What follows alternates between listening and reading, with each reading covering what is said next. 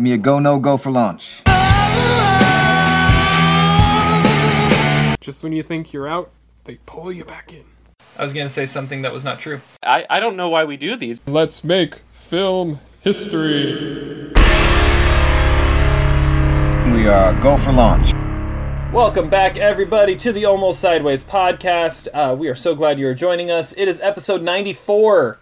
Uh, we're recording uh, Sunday, September 27th, 2020, at 5:12 p.m. Pacific time. Uh, basically, as soon as the uh, Seahawk game ended, we hopped on to record. So, Todd, I have to ask you, what did you think of that game? It seemed like every game we played in the last three years. Like it ha- every game has to eventually come down to a throw into the end zone or a field goal at the end of the game, and this one was no different. Somehow, even though we're up by 15 with the ball, we somehow found a way to make it extremely nerve wracking. Should have been up by 22. I'm glad DK caught the game winning touchdown because it kind of vindicated him a little bit after his his, his bonehead play fumbling the touchdown. Absolutely. Zach, did you watch any football today? Uh, well, of course, here they had on the epic Broncos and Buccaneers battle, which was just spectacular to watch. Especially when every five minutes they interrupted the the game with uh, some fantastic highlight from the Seahawks Cowboys. But um, but you know it, it, it was pretty good. It, it was a little weird seeing Pete Carroll co- uh, on the commercial. I don't know if you've seen a Pete Carroll commercial where he's telling people to go out to vote, but um, that was um, pl- a pl- pleasant surprise. It was it was the one time in my life where it was nice seeing Pete Carroll. Hey hey Pete Carroll, good to see you. Have Have either of you checked out the uh, the podcast that's hosted by, I think it's Pete Carroll and Steve Kerr? No. I've I've heard about it. Yeah, yeah. I, I've always been intrigued by it, but I've never actually checked it out. I, that you, that has to be a good conversation, right? I feel like there's got to be a lot of adrenaline on that podcast and probably some serious Red Bulls downed, um, maybe in the pre-production meetings. You never have to worry about no Well, not, know. not bringing enough energy to that podcast. Yeah, I, but I don't know because Pete's all energy and Kerr's all sarcasm. So What they I don't know. It'd be a lot of fun. What they really need is is Popovich. Maybe he can be the mediator on the show. That There we Yeah. go. Do you think Greg Popovich knows what a podcast is? Probably not. Probably not. no, you got to get some some baseball guy to be the mediator. It's because you got football and you got basketball. Get get like a baseball manager. Like I don't know. I can't even think of a good one. The first one that I thought would be good on a podcast would be like Terry Francona. Yeah. Or like Aaron Boone. There we go, Aaron Boone. Yep. All right. Let, let, let's let's bring it back before we get way too far down a random rabbit hole. Uh, Zach, what are you drinking? I'm drinking a couple things. I have something called a rum chata, which is a nice little nip that I'm going to open up right now. Excited. Rum I- chata's amazing. Yeah. Oh, really? I'm excited. Uh, Yes. It's like rice pudding. Oh yeah, it's very sweet, very nice and tangy. And then I also have a uh, Smirnoff Ice screwdriver. So let the party get started. Three and zero, baby. Best offense since the 2007 Patriots. So you just go bottoms up on a shot of rum, and then go to the Smirnoff Ice. Yeah, that's just. And I'm also hosting trivia too, so this this will be fun. Did he, is, is that another one? no, it's the same one. Oh, it's the same one. Okay, okay. I was gonna say that would be impressive. Uh, But hiding, right. I'm I'm past the hiding nips phase in my life. Don't worry. Uh, Todd, what are you drinking? Uh, I'm actually drinking beer. I have some uh, Bodhizafa India Pale Ale from the Georgetown Brewery, and I have it in a Stein. So, here, here, guys. Nice. That that is how many cans did it take to fill that Stein? Almost two. Almost two. Okay, okay. That's awesome. All right, good. I, I have, I have from from uh, Ridgewalker Brewery in in Forest Grove. If you're in the area, go check them out. They're amazing, small town brewery with awesome beer. Uh, so this one is the uh, their Skyloss Pale Ale.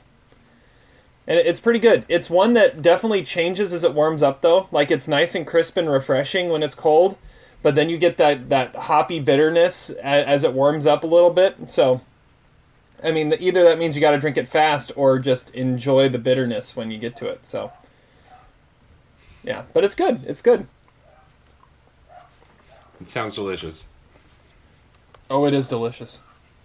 All right, well, uh, thank you guys so much for checking us out. Make sure that you are um, subscribing on uh, Apple Podcasts, on uh, Stitcher, on Spotify, on Pandora. Uh, maybe I'll try and get it on a couple more places as well. Also, make sure you check out uh, Daily Notes, our, our side side project hosted by Adam Daly. He had a, uh, a podcast post this morning of uh, a deep dive of The Thing. Uh, and it was with, now I don't know the name, I forget the name, a YouTube personality he had on with him. Let me look it up really quick. It was uh, Rudy's Movie Reviews from YouTube. And so they, they worked together and collabed on that one. Uh, so it should be a fun conversation there. So make sure you check out the uh, the Daily Notes podcast uh, as well. It's a part of the Almost Sideways channel. So if you're getting this, you'll get the Daily Notes as well. All right. Well, let's get into uh, to what we've been watching. And uh, Zach, you're first. What have you Okay. been watching this week? I went down uh, the old road um, for a movie. I, I guess I can call it a milestone movie because it's celebrating its 35th anniversary. It was released in 1985, and it is Albert Brooks's Lost in America. Um, I've made uh, note numerous times this podcast. I'm not a big fan of Albert Brooks, but this movie was playing on the TCM app, and I've always sort of been intrigued by it because Ebert was a big fan of it. And um, it tells the story of like a pair of yuppies um, in Los Angeles in the mid '80s, and they're just selling their house. Um, and they have some excess funds, and uh, Albert Brooks decides uh, he's married to Julie Hagerty, and he decides early on that he's not going to put up with the bureaucratic bullshit that his uh, company is is forcing him, trying to shove down his throat. So they sell their house, they leave Los Angeles, and they buy a Winnebago to go across the country. Um, but as they soon discover, um, in the first place they hit, which is Las Vegas, and they subsequently lose all their money, they sort of have to reimagine their plans. Um, this is actually a pretty well done movie, considering that um, most of the time I can't stand Albert Brooks, and he is pretty unbearable at times in this movie.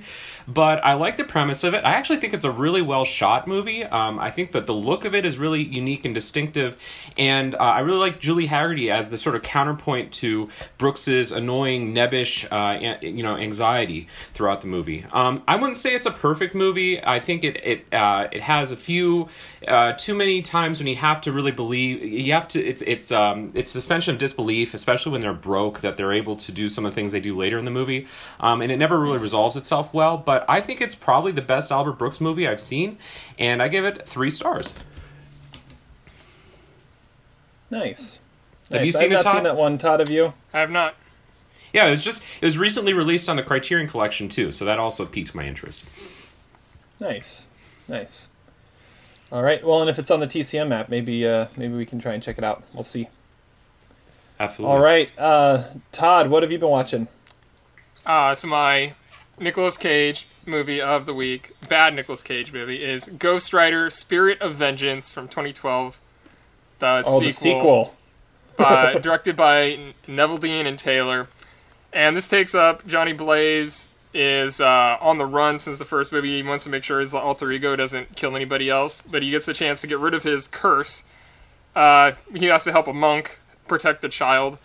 And uh, it, the, the movie takes its mythology pretty seriously, other than the fact that they recast the main villain and change his name, but they keep the same storyline, which I thought was a really odd, odd choice.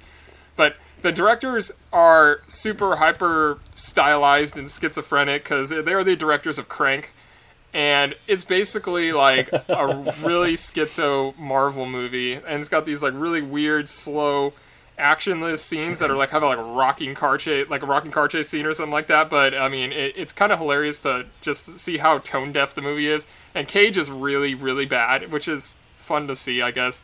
The, the fight scenes look cool. Uh, I couldn't exactly see what was going on though because there was just so many so many special effects. I could I have no idea what I was actually watching at the time. I thought in the first like maybe 20 minutes that it could have been pretty good because it actually was genuinely interesting with the Idris Elba in there and he's like really going for it and then it kind of becomes like unwatchable and it begs for a sequel but that was never going to happen. But I'm glad that the, the, the directors reunited with Cage when they made Mom and Dad because that's a great movie. But this one is not. I give it one star. I actually have it ranked as my second worst Nicolas Cage movie, just above the first one and just below It Could Happen to You. It could happen Wow. to you. You're that you you hate it could happen to you that badly. Yeah. Well, I mean, it's been a long time since I've seen it, but statistically, like looking at my rankings, yeah, that was my next lowest ranked movie. It could it could happen to you was a charming, wonderful movie, Todd. I feel like you need to re-examine that. Add it to the list. put it. Put Report it on back a on the list. rewatch one. Yeah, uh, report on a rewatch one uh, one day. I, I will could- admit. could I, mean, that one he's probably the most toned down. It's it's pretty bad when like Rosie Perez is the frantic one in the movie, but um, over Nicolas. Oh, I guess. I, well, I don't know. They're both pretty frantic, but yeah, Ghost I also Rider. want to. I- I also oh, want to say yeah. that I watched uh, Countdown, the Robert Altman movie that you guys talked about a, a while back. or a Oh couple weeks ago. yeah. nice. And I, I don't I didn't think it was that boring. I, I thought it had a lot in common with like Ad Astra. It, it was an interesting movie, and it, it, it really it takes a bit to get going, but I thought it was pretty entertaining. I, but I mean, it's like a two and a half star movie regardless. Yeah, I think I gave it two and a half too. If you're comparing it to Ad Astra, I mean that makes sense why Zach hated it because Zach hated Ad Astra. oh yeah, it, would have been it a wa- fun come to the stable movie. Yeah, Yeah. that's exactly what I'm saying. I don't, I didn't think it was a terrible movie. It, it just it you know what? It needed some life. It needed some spark. It needed some Mystery Science Theater 3000 commentary. That's really what this movie was destined for. That yes, I, I could see that for sure. Recording us watching the movie. I like it. Hey, I, we could we could record some commentaries to movies. That'd be fun. If you want to see that, let us know, and uh, and I don't know, maybe we'll try and make that happen at some point. Okay, uh, so my anniversary watch for this week, uh, I'm gonna see if you guys can figure out what it is. I haven't told you what it is, have I? I didn't. Uh, No. no. I I mean, don't you said so. what, Okay. what the other movies you hadn't seen in that category were. Okay, so so this is from 20 years ago. Uh, it was nominated for two Oscars, and those two Oscars were uh, both acting Oscars. Can you fit? Can you guess what it was? The contender. The Contender is correct. Yes, Nice. that's what I watched. All right, yeah. So I watched The Contender, written and directed by Rob Lurie, who uh, apparently I'd seen some of his work before. I didn't realize he was the writer director of Nothing But the Truth. Isn't it which, Uh, Rod? we've. Is it Rod? I'm looking. It is Rod. Rod Lurie, not Rob. Rod Lurie. Um. Anyways, this stars uh, Jeff Bridges as the president, uh, President Jackson Evans, who uh, I found really interesting since this was just you know like ten years or not ten years, two years after uh, the Big Lebowski. Like he followed up being the dude with being the president. I thought that was kind of fun. Um, and, but the movie really focuses on uh, Joan Allen, who is a senator who has been nominated to uh, replace a uh, a uh, the vice president who has passed away, and uh, and the the critique she gets and the criticism she gets and the ridicule she gets of trying to become the first woman uh, to be um, to be in one of those two main executive positions. Uh, the main antagonist in this is Gary Oldman, who once again shows how nobody quite disappears into a role like Gary Oldman. Um, I mean, to think that this was the same year as Hannibal, where he was in on a completely different end of the spectrum. Uh, it, he's he's one of the best chameleons we got. Uh, and then you have some some supporting parts by I mean this is a huge cast. You got supporting parts by Christian Slater as a young up and coming congressman.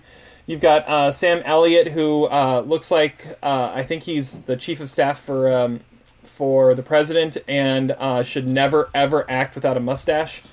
Um, you've got William Petersen, who's a governor, who's another one of the uh, the top contenders for um, for vice president. Uh, Philip Baker Hall is in it. Mike Binder is in it. I mean, there's there's a lot of familiar faces. Um, I really enjoyed this movie. It was it was really entertaining. Um, I thought it was it was kind of a it was a good, very topical watch as we're in the middle of an election season right now, and so you have the political, you know, just uh, arena that's going on in this. However, it, it feels kind of felt very American president ish, especially kind of in in how um, the the main part of the plot is criticism that uh, the main characters are getting in uh, in their choices of women is really what what it what it is. So in that case, this and American President have kind of a lot in common. Um, Joan Allen does does an amazing job. Uh, Jeff Bridges is a very quirky president, but uh, gets the job done. Uh, he reminds me a lot of his character in um, in Seabiscuit, which came out a few years later. Um, very similar kind of vibe I got there. But I'm giving it three and a half stars. I, I enjoyed it. I thought it um, it was very effective. Um, once I knew it was by the guy who did nothing but the truth, I could feel kind of that that kind of influence there, and uh, especially how it ends. It, and and kind of there's like a reveal like there is in nothing but the truth and i i feel like it kind of worked um, in a similar way and it was effective and i had fun with it so three and a half stars So I remember watching that movie a long time ago and thinking it was really hokey and corny and over the top. But, you know, so was apparently nothing but the truth. I, I could see I could see that I could see that, but it still I'd say it still was it still was effective and engaging and fun and um, but I could see how you could get that out of it for sure. It also felt like it was kind of random that that movie got those nominations. Like I don't, I don't particularly re- remember it being pitched as an Oscar movie, um, nor did it. Do I remember it getting particularly great reviews? But who knows? Who knows what the voters in 2000 were thinking? Well, and I think it's weird that you have a film get two acting nominations and nothing else. I thought that was kind of interesting. That doesn't happen too often. Isn't that what Pollock did? Oh, I guess that is what Pollock did the exact same year. Yeah. so I guess there was something something to that, huh? All right. Well, anyways, I feel like Ed Harris should have been in the contender. That that was a missed opportunity. he could have been. He could have been. D- Gary Oldman's creepy in that movie. I yeah. Anyways.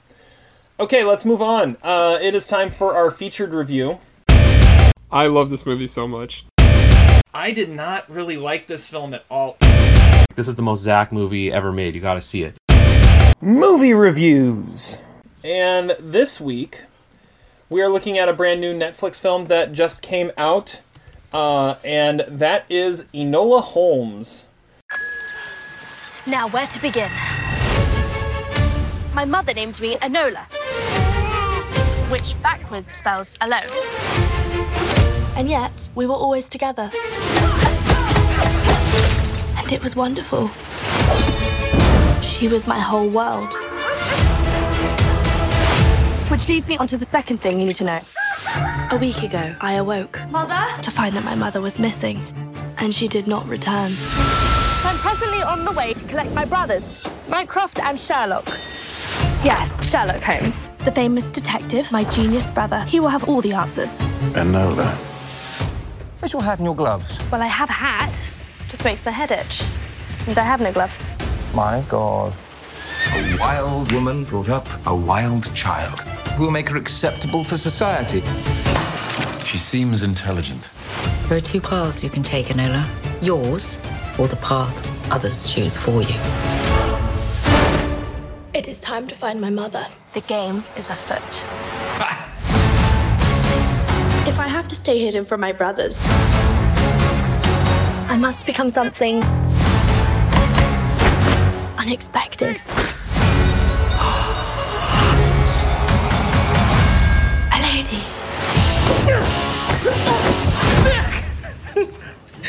You've progressed nicely.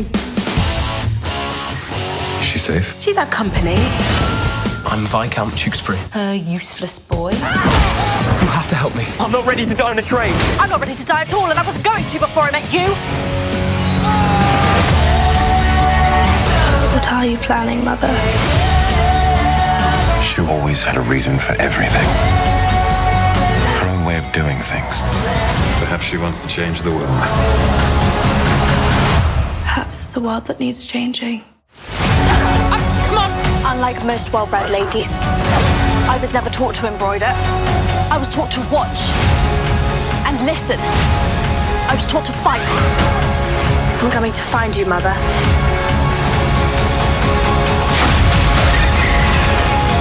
You don't know how to embroider?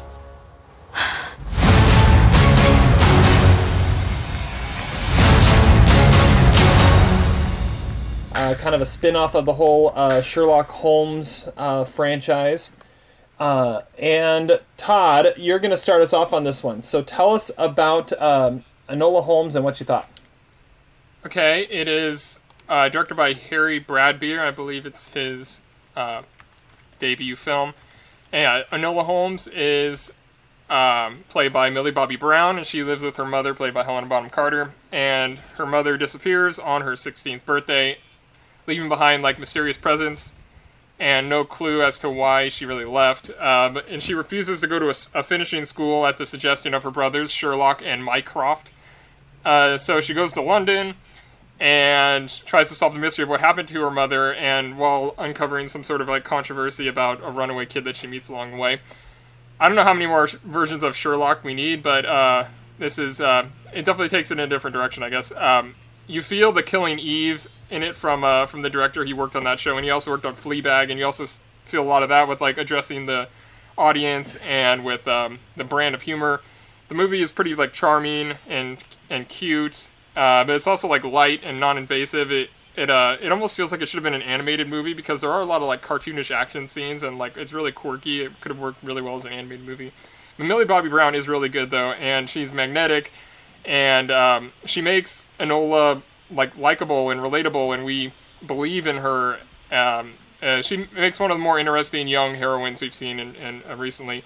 Sam Claflin and Henry Cavill play her brothers, and they're really boring. But may- I think that might kind of be the point of, of those characters. Uh, young girls are probably going to find the movie really empowering.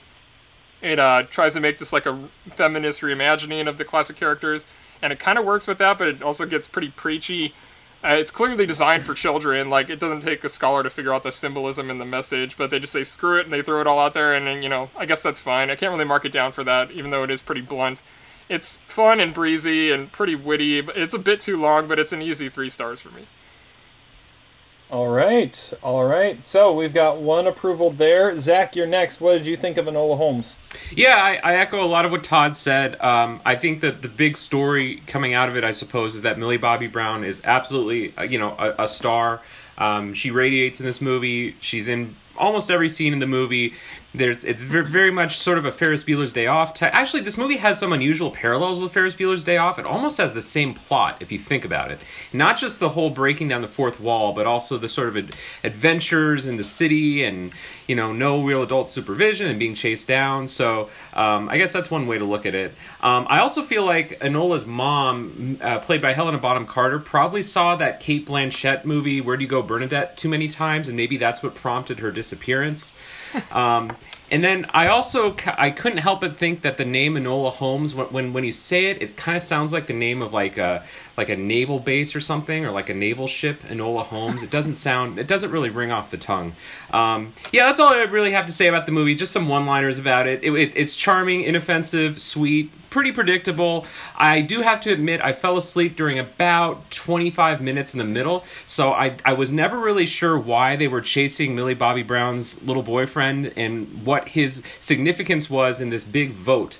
Um, but you know, I, I, I think you could probably get by with missing a good chunk of this movie in the middle and not really feel like you're too lost in the grand scheme of things, um, which is never a great sign for a movie. So I think I do have to give it two and a half stars.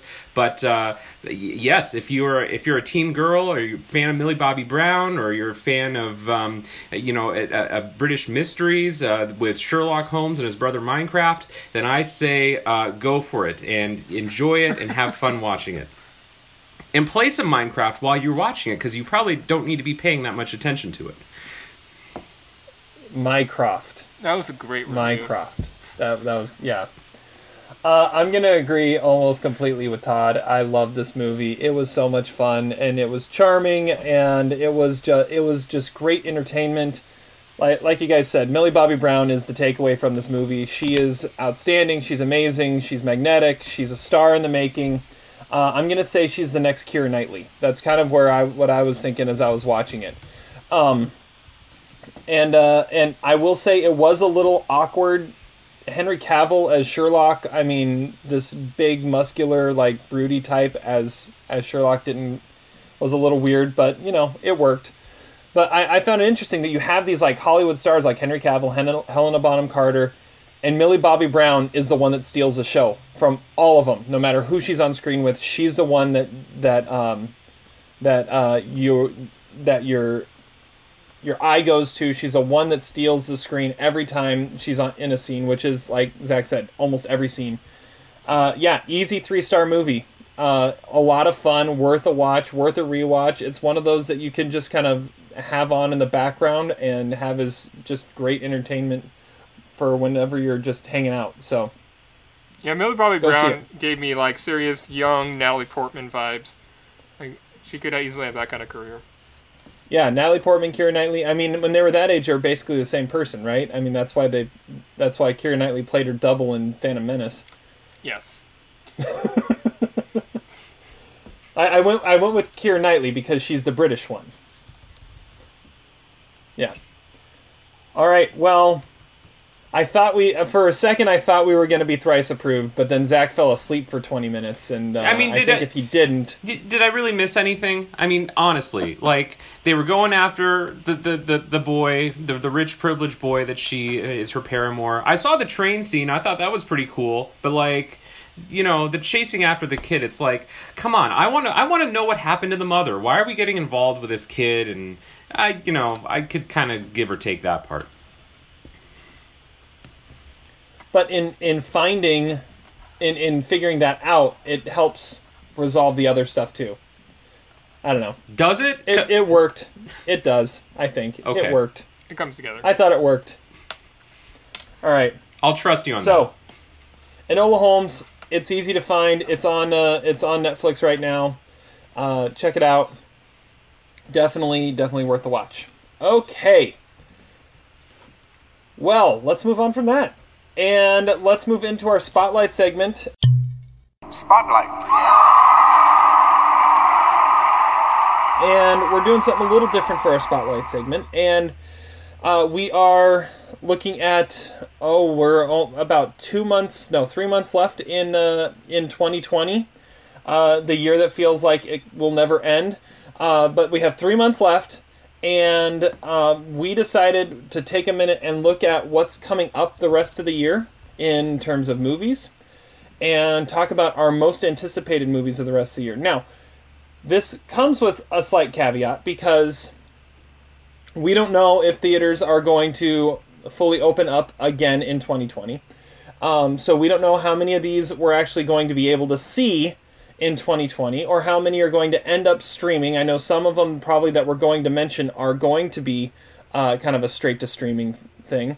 Um, and uh, and also we have this uh, this funky uh, eligibility window for the Oscars, so some of the films that we're kind of looking forward to might not come out until January or February because they can come out in January or February this year and still be eligible for the Oscars. So we're just gonna say the films that we know about now that we're excited for, uh, that we that might be seen in theaters, that might be seen on Netflix, that might be seen uh, you know, in in February or or whatnot. Who knows? But uh, we're we've kind of come to the end of like a um, festival season, and so we kind of have an idea of what are going to be some of the major players moving forward, and uh, in terms of Oscars, but also just what are some potential fun movies that are going to be coming out. So. Uh, I'm gonna go first. We're just gonna go through kind of a three, two, one. Talk about the ones that uh, that are on our list. Uh, so, uh, number three on my list is probably the biggest blockbuster movie that is uh, going to be on any of our lists. That's still kind of uh, that um, still has a shot of probably still having a, a theatrical release, and um, that is No Time to Die. Uh, it was supposed to come out in uh, in March or April, one of those two. Anyways, a while ago, and now it's I think it's slated for November. November 20th. But um, November twentieth, yeah, I would I would love to see to see this. This is going to be so much fun. It's going to be the last Daniel Craig uh, Bond film, and I I'm really curious to see what Cary Fukunaga does as as the director of this because I've loved all of his work. So um, so number three on my list is uh, is No Time to Die. Also, I think I mean say what you want about Bohemian Rhapsody. Rami Malek is a pretty good actor, and I really think it'll be interesting to see what he can do as a as a Bond villain. Uh, number two on my list is uh, if you were to say what film won the the festival season, it's pretty hard to go with anything other than Nomadland, um, because uh, it I think I heard pulled off a, a double win that no film has ever pulled off before in winning the Golden Lion at Venice and the Audience Award at TIFF. It won both, and no film has ever done that before. Um, and so that means, I mean, you know, this is going to be um, probably a Best Picture nominee. Uh, it's directed and written by Chloe Zhao, who um, we were uh, fans of The Rider, which came out a few years ago. Um, that was a really small, subtle film, and this is her follow up to that. And then she's going Marvel, so that'll be really interesting too. But um, starring uh, Frances McDormand and um, it looks it looks fascinating. I can't wait to see something like this. The I keep on hearing it's going to be like this year's Roma, in that it's there's not really much of a plot, but it is um, it is just a beautiful movie. And I loved Roma. It was my number one of that year, so I'm I'm super excited uh, for Nomadland. Um, right now, it says it has a release date of December fourth, and uh, so we'll see if that actually happens or not, or if it's going to be a, a, VOD type of deal. So um, there's that one. And my number one is uh, a film we know we'll be seeing this year. Uh, it's supposed to come out. It looks like release date is set for next month potentially, um, and it's going to be a Netflix film, and that is Mank, uh, uh, directed by David Fincher uh, following around Herman Mankiewicz uh, as he develops the screenplay uh, with Orson Welles for Citizen Kane. Um, you need, I mean, old Hollywood, David Fincher. I mean, all if you combine those, and you're going to have an amazing movie. You've got Gary Oldman playing the the main character. Uh, Amanda Seyfried's in it. Uh, you've got uh, some other familiar faces that are going to be in there, but uh, David Fincher doesn't make many movies anymore. And so when he makes one, you've got to pay attention. And when you have something that is like this, that's about Hollywood, um, it sounds like it's about as Oscar baity as you get. It's it's in black and white, which the Oscars are going to be all over. This is going to be a major player, and I'm excited for it because I think it's going to be an amazing movie. So there's my top three: um, No Time to Die, Nomadland, and Mank. All right. Uh, Zach, you're next. Yeah, see, what's fun about this list is that we can't really give each other shit for it because those are all really good movies. I mean, and, you know, the only thing we can really doubt is whether they're going to actually come out or not. But I feel like that is a pretty solid list of movies that probably will come out. Um, because of how high profile they are and because of some of the hype and publicity that they've already received. But um, yeah, okay. So um, I, so I had I had Nomad Land on my list as well. I'm just going to read off. I mean, I wrote a, a, fairly lengthy list. I, I, anticipated that there'd be some overlap, so I'm going to uh, discuss three movies that were not on Terry's list. Um, my number three movie is One Night in Miami, which is directed mm. by Regina King. Um, according to IMDb, it is a fictional account of one incredible night where Muhammad Ali, Malcolm X, Sam Cooke, and Jim Brown gathered to discuss their roles in the civil rights movement and the cultural upheaval in the 1960s. Um, this was at, uh, I believe, the uh, Tor- uh, Toronto Film Festival. And um, it got some pretty major buzz there, and um, it is with some uh, a pretty hefty cast as well. Um, looks really good. Leslie Odom Jr., Lance Reddick, our favorite on the podcast, Michael Imperioli. Um, just, uh, just you know, obviously um, Regina King, uh, Oscar winner. Um, great, great to see. This movie looks pretty awesome and exciting, and uh, again, you know, it. I, I loved my idea of the Michael Jackson, Elizabeth Taylor, Marlon Brando. I, I love the idea of people in history interacting with each other, even if it's fictitious. So this this idea sounds very very intriguing. Um, my number two movie, I'm going to go with Another Round, which is the new movie by uh, Th- uh, Thomas Vinterberg, one of the uh, architects of the Dogma movement. He also directed The Hunt, which I know Todd and I are both big fans of. Um, and he also I, he did Tess of the Ur- D'Urbervilles too, not too long ago. Um, so the IMDb description of this movie is perfect. Four friends, all high school teachers, test a theory that they will improve their lives by maintaining a constant level of alcohol in their blood.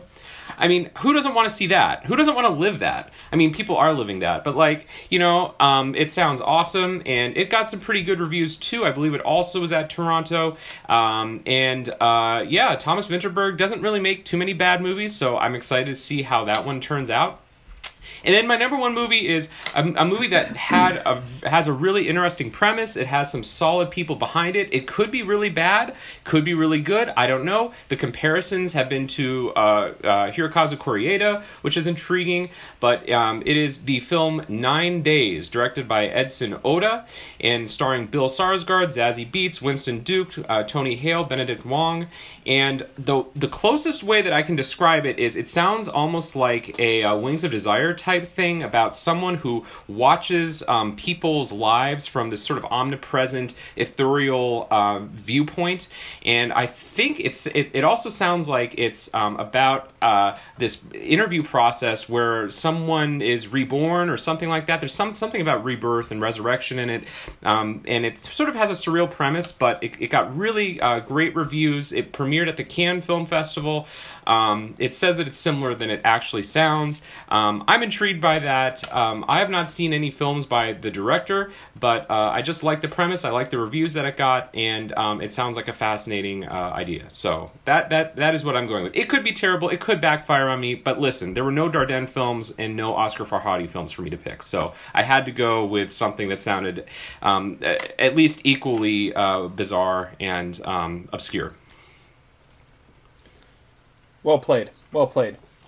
What What's great is I, I have I have a list. I have my my three, and then I have three others that I'll mention once we're all done. Um, and none of them were those three, but those are three awesome picks. So, so well done, well done. All right, Todd, what do you got? Uh, okay, so for my number three, I have uh, Deep Water, which is Adrian Lyne's movie coming out on November 13th. Uh, it's about a well to do husband who allows his wife to have affairs in order to avoid a divorce, but then becomes the prime suspect in the disappearance of all of her lovers. It stars Ben Affleck, and he has to know that the role had to have been written for him. It's adapted by uh, Euphoria creator. yeah, pretty much uh, real. Sounds like Gone Girl. Uh, uh, it's adapted by the Euphoria creator Sam Levinson and Stranger Than Fiction's writer Zach Helm, and it's from a Patricia Highsmith novel, and that is all over the place, and I can't wait to see what that looks like. Adrian Lyne has not made a movie since Unfaithful, so I'm excited to excited to watch this when it comes out. With also like uh, my 3.5, I guess, would be Malcolm and Marie, which was the movie Sam Levinson wrote and directed with John David Washington and Emmy winner Zendaya uh, during quarantine. I don't know when that's coming out; doesn't have a release date, but I can't wait to see how how that actually worked out. Emmy winner Zendaya. Just let that sink in for a second. Yeah. But you're the one that's seen Euphoria. Did she earn it? Oh yeah, she is amazing. I never thought that she was going to win an award for it because it is it's way it's way out there, and they, she's the youngest best drama actress of all time apparently. Yeah. So. Well, my number two, uh, going kind of uh, out into the independent film realm, is uh, Jim Cummings' new movie, The Wolf of Snow Hollow, and uh, coming off of Thunder Road, I can't wait to see what he does next. And this is it. Uh, it's got it's about it says terror terror grips a small mountain town as bodies are discovered after each full moon, losing sleep. Raising a teenage daughter and caring, caring for his ailing father, Officer Marshall struggles to remind himself that there are no such thing as werewolves. And yeah, wow. Um, the final screen appearance of Robert Forster is in this movie. Uh, D- Jimmy Tatro is in it, the guy from uh, American Vandal. And yeah, Thunder Road was one of my favorite movies of what 2018, and uh, I can't wait to watch this. It sounds ridiculous. Maybe it's terrible. I have no idea. Coming out October 9th. And my number one is No Time to Die. Terry already mentioned it. I mean, it's been five years since Spectre, which was the last time that Daniel Craig said, This is my last Bond movie. Well, hopefully, this isn't his last Bond movie again because he is awesome. And it's going to get a wide release worldwide at least. I hopefully we can actually see it on the big screen here and ha- it be a, like a big smash hit. We got a little bit of time, November twentieth, but yeah, that that's def- that's clearly my, what I'm looking forward to most. Yeah, I'm kind of I'm kind of waiting for when they're gonna push it back because I have a feeling it's gonna happen. I mean, Disney has already pushed back their movies. What um, uh, Black Widow's now like in February or March.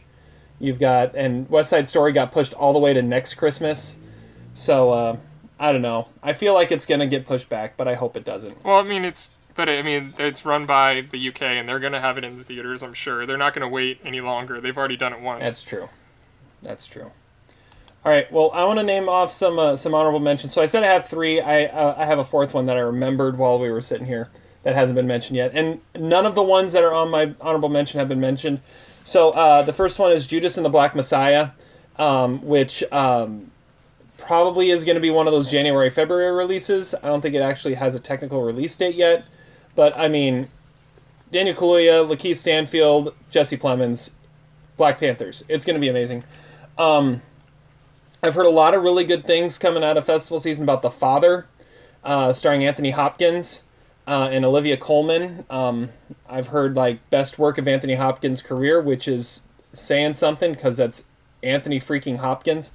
Um, the Trial of Chicago Seven, the new Aaron Sorkin movie. Um, it, it's it's kind of a, a topical uh, thing, and it's Aaron Sorkin, so you know it's gonna be it's gonna have some buzz around it and be interesting. That's coming out on Netflix. And the one I remembered while we were talking is Ammonite with uh, Saoirse Ronan and Kate Winslet. Um, it, it it looks good. I've heard it's really good. Um, however, I've also heard it kind of feels like Poor Man's Portrait of a Lady on Fire. So, uh, I mean, we'll we'll see how it goes. But uh, but intriguing if nothing else, uh, for those two to be in a movie together. So, uh, Zach, what else was on your list? Uh, yeah, I had the Aaron Sorkin film as well. I'll just throw a few more out there. Um, I had uh, the Barry Jenkins miniseries that he's working on. I know we can't really do miniseries, but the Underground Railroad, which is a look. Oh. Uh, yeah. Um, well, I think that's the right one, isn't it? That's the miniseries he's doing. Um, yeah, uh, so uh, that was really good. I also had Minari, which is um, a new film with Steven Yeun, and it is about a Korean family that immigrates to America in the 1980s. That sounded really interesting. And I also had Zola, uh, which is uh, def- uh, the the plot description on IMDb is uh, it says it is about a stripper named Zola who embarks on a wild road trip to Florida, and um, it was originally produced by uh, James Franco, but that was when the sexual um, harassment allegations came out, so he took his name off the film. Doesn't mean though that it's a bad film necessarily. Um, sadly, Riley Keough is not in it though, which is a disappointment. But Jason Mitchell is. Isn't that the one that's like that's like ba- based on a Reddit thread or something? Yes, I believe so. That sounds that sounds pretty accurate. So you're mentioning the uh, the Yes, miniseries by was- Barry Jenkins. Yeah. Oh, go ahead. No, I was just going to say, I looked on the page, and yes, it was based on a true story. Zola is based on a true story that was told in a popular thread um, written in October 2015. So Todd was right. Okay, yeah, I, I think I heard that was a Sundance movie. I believe. Yeah, I think so. Uh, anyway, so so you mentioning the Barry Jenkins miniseries also reminded me of another one I'm looking forward to, and that's the Steve McQueen miniseries, Small Axe. Oh yeah. Um, yeah, that one I'm really interested into, um, and that one feels more like it's it's like five like almost films, like they're like somewhere in that like hour to hour fifteen range each of them. But I've heard some really good things, and I mean, Steve McQueen's awesome. So yeah. That one seems like it's Yep. more likely All right, to come Todd, out. what else did you have on your list? Yeah. I didn't I didn't write any others down, but I mean, Mank was obvious. That was the obvious one that I should have put on there probably. See, there's so much good stuff. I mean, it feels like so many things have tried to just kind of squeeze into these uh, into the end of the year if they can, just because they're waiting to try and hopefully get a theatrical release, and and then you have that on top of award season, and so I mean, it's kind of interesting that they have extended award season two more months to just kind of give some room so we're not like insanely saturated uh, with content if it actually is able to come out. Uh, so I don't know. Well, it's, to be like sports are right now when they're like every major sport is playing. Yeah, I mean, it, it was it was last Sunday. It was it was nuts trying to figure out what to watch with U.S. Open and you know NFL and NBA playoffs and today it was Stanley NFL Cup Sunday playoffs. and Stanley Cup playoffs. This today was um, NFL Sunday and the last day of the regular season in baseball. I didn't. I didn't. I, I didn't think like sixty games. Like, oh yeah, that'll that'll be fine. That baseball season flew, flew. I mean, when you're used to 162, 60 is really short. Anyways, okay. All right, let's move on. That's our uh, so that's our most anticipated. Uh, be watching for some of those movies as we go through the rest of this year. Power rankings time. You can't top that. Yeah, that's the movie about the horse. I'm going to pull an audible at the last minute here. That's because I haven't seen it. Power rankings. Not including Fargo. Can't choose Fargo ever again. Uh, Zach won our game last time, and he got to pick the topic. So Zach, tell us what we are counting down. We are looking at the uh, top five most sympathetic villains in movies or TV. These are villains who, you know, maybe um, they, maybe they were out for some bad. Maybe they had some bad in them a little bit, and uh, you know, maybe they, they were maybe they were um, bred in the wrong way. Maybe they had a bad upbringing. But you know what? Uh, fundamentally, there's still something likable or sympathetic about them um, that maybe makes their scheming somewhat redeemable in some aspect. So uh, I wanted to open this up to film and TV. Um, you know, make no exclusions, and uh, let's see where this this takes us because this could this could be fun because you have to you have to also kind of pitch why you think that they're sympathetic. And you can have one video game, but it can't be number one. Oh yeah, that's true. Oh right, I forgot about that rule. Dang it. Okay. Ah, all right. Well, uh, Zach, you're gonna go first on this.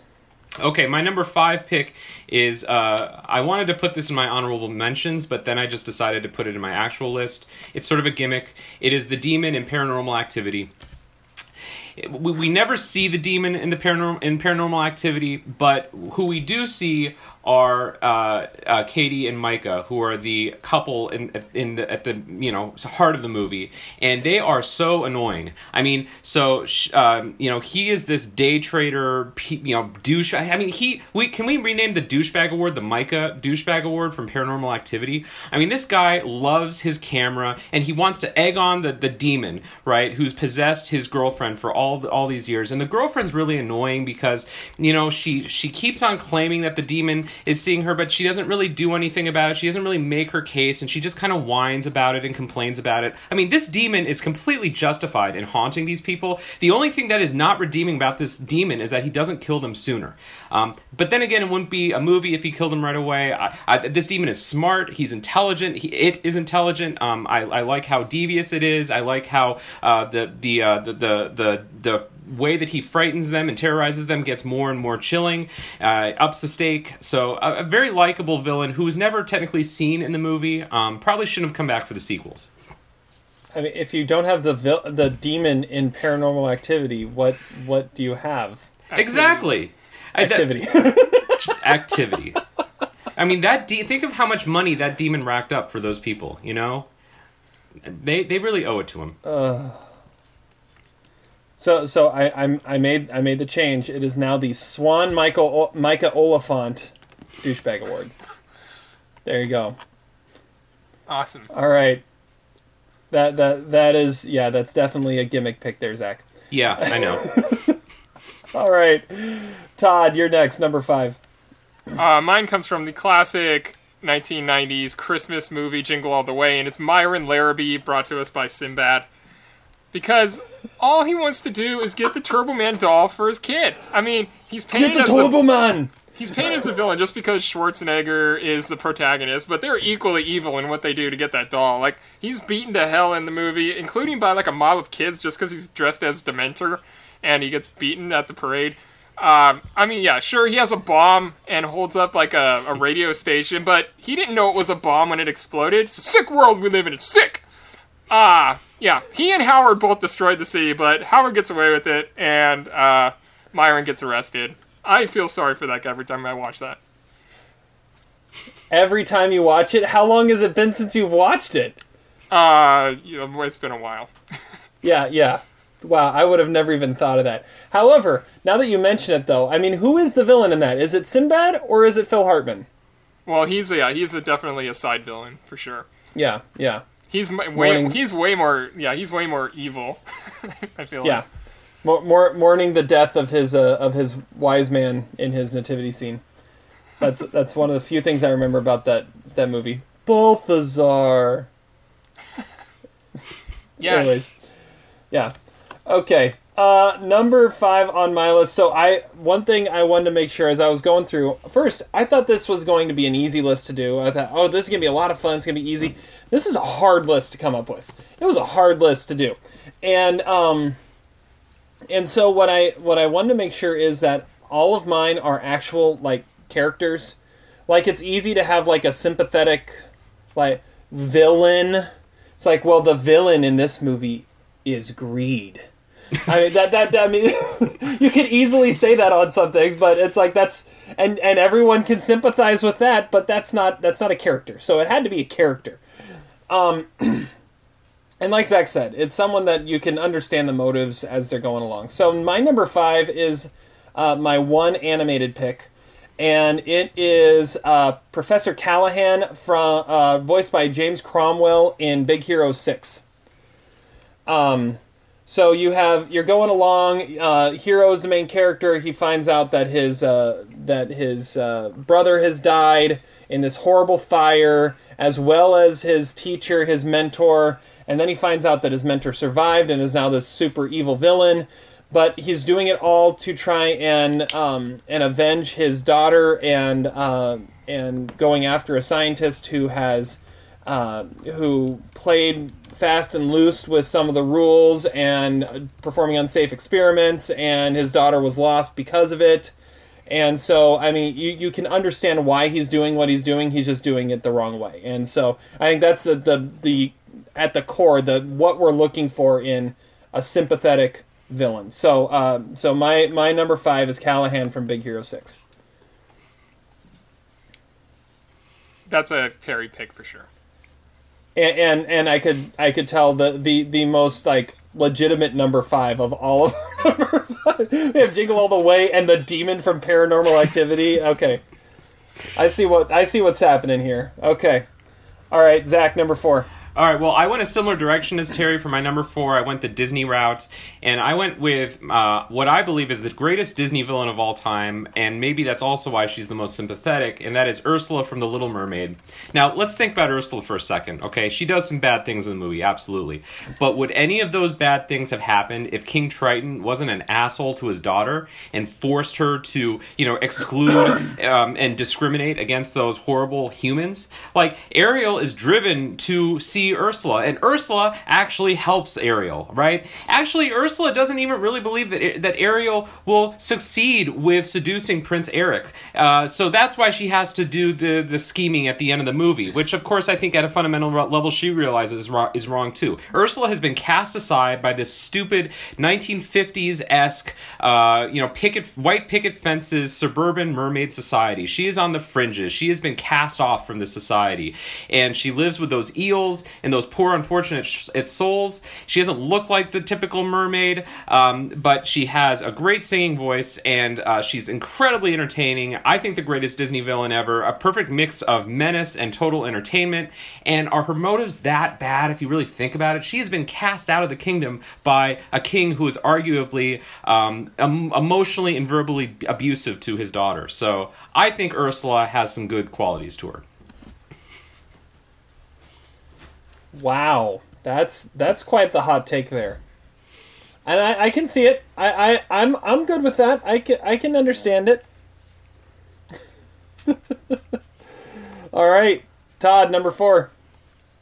Okay, 180 from that. I went with uh, Tyler and Cameron Winklevoss in The Social Network. Because, Ah. sure, Harvard Connection's a lame idea, but they if they hadn't given it to Mark, he would have never gotten his idea sparked. And not only does he take their idea, he doesn't just like ghost them and let them go find another dime a dozen coder. He's like, yeah, I'll, I'm busy until like two weeks from next Friday or something like that. So their hopes are still alive, and they don't move on at all while Mark is like running away with it. I don't think he deserved all the credit for the Facebook, but I mean, I think he had legal and emotional gripes and damages that need to be rewarded. Sure, they're gentlemen of Harvard, but man, they can sue whoever they want because they got screwed. Hey, if they'd have been the inventors of Facebook, they'd have invented Facebook. Exactly. But they got screwed. But they're gentlemen of Harvard, so they can't they can't sue anybody. I, I like think- it. That's think, a good call. I think they're going to be perfectly fine on on the row team, and and the Phoenix or whatever club they're a part of. I don't think they were part of the Phoenix. Oh, okay. Well, That was you know Eduardo was part of that the was Phoenix. yes, that's right. Eduardo got accepted to the Phoenix. Yes. What's a higher war performance, Jesse Eisenberg in the Social Network or Armie Hammer as the Winklevi? I don't know if there's another role that Armie Hammer was more suited to play than the Winklevi. I mean, yeah, that's true. I mean, it was the first time we ever saw him, so True, but I mean, every other time after, it's like, oh, you're gonna try and do that, really, really? But I mean, it's a, maybe it's just because we have been conditioned to look at him and think douchebag, lovable douchebag, apparently, from what you're saying. yeah. Because there's six five two forty, and there's two of me. Yeah. All right, number four on my list. Okay, this is this is something that I think I think Zach is definitely going to relate relate to here. This is this is a, a villain that um, I would say when I first watched this movie, probably like 20 years ago, I never ever would have said this was a sympathetic villain. But now, after the life experiences I've had, I kind of have to put him on my list, and that is uh, that is oh where is it? I know it's here. You forgot it. That is no, I don't know. There he is. I, he was. It's quite the build-up. Uh, leaving us I in know. suspense. I know. Anyways, okay. So it is. It is Principal Vernon from the Breakfast Club. Oh. That that is my that is my my sympathetic villain, played by Paul Gleason. That's what I couldn't find. I couldn't find the name of the guy who played him.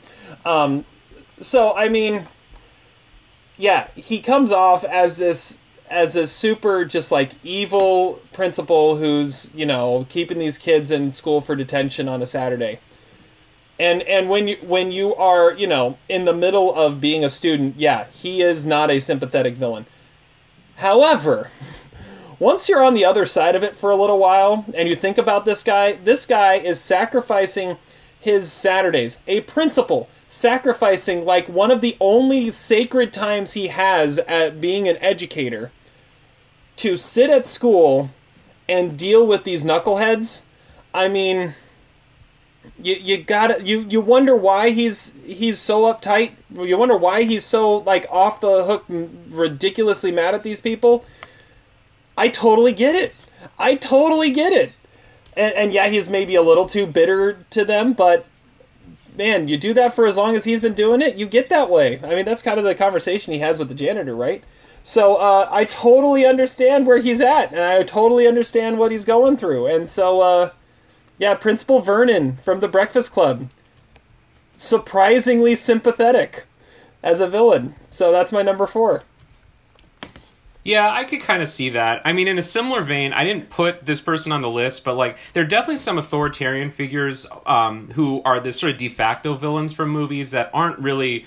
I mean, when you're at when you're asking them to contain these sort of rebellious characters, like I was thinking, like Nurse Ratched from One Flew Over the Cuckoo's Nest. I mean, Yeah. it's sort of the same thing there. It's like it's it's basically um, a, an unflattering role, and she ha- she's put in this position that's you know how can how can you ever expect to like a person that has to do that? It's you know not their fault.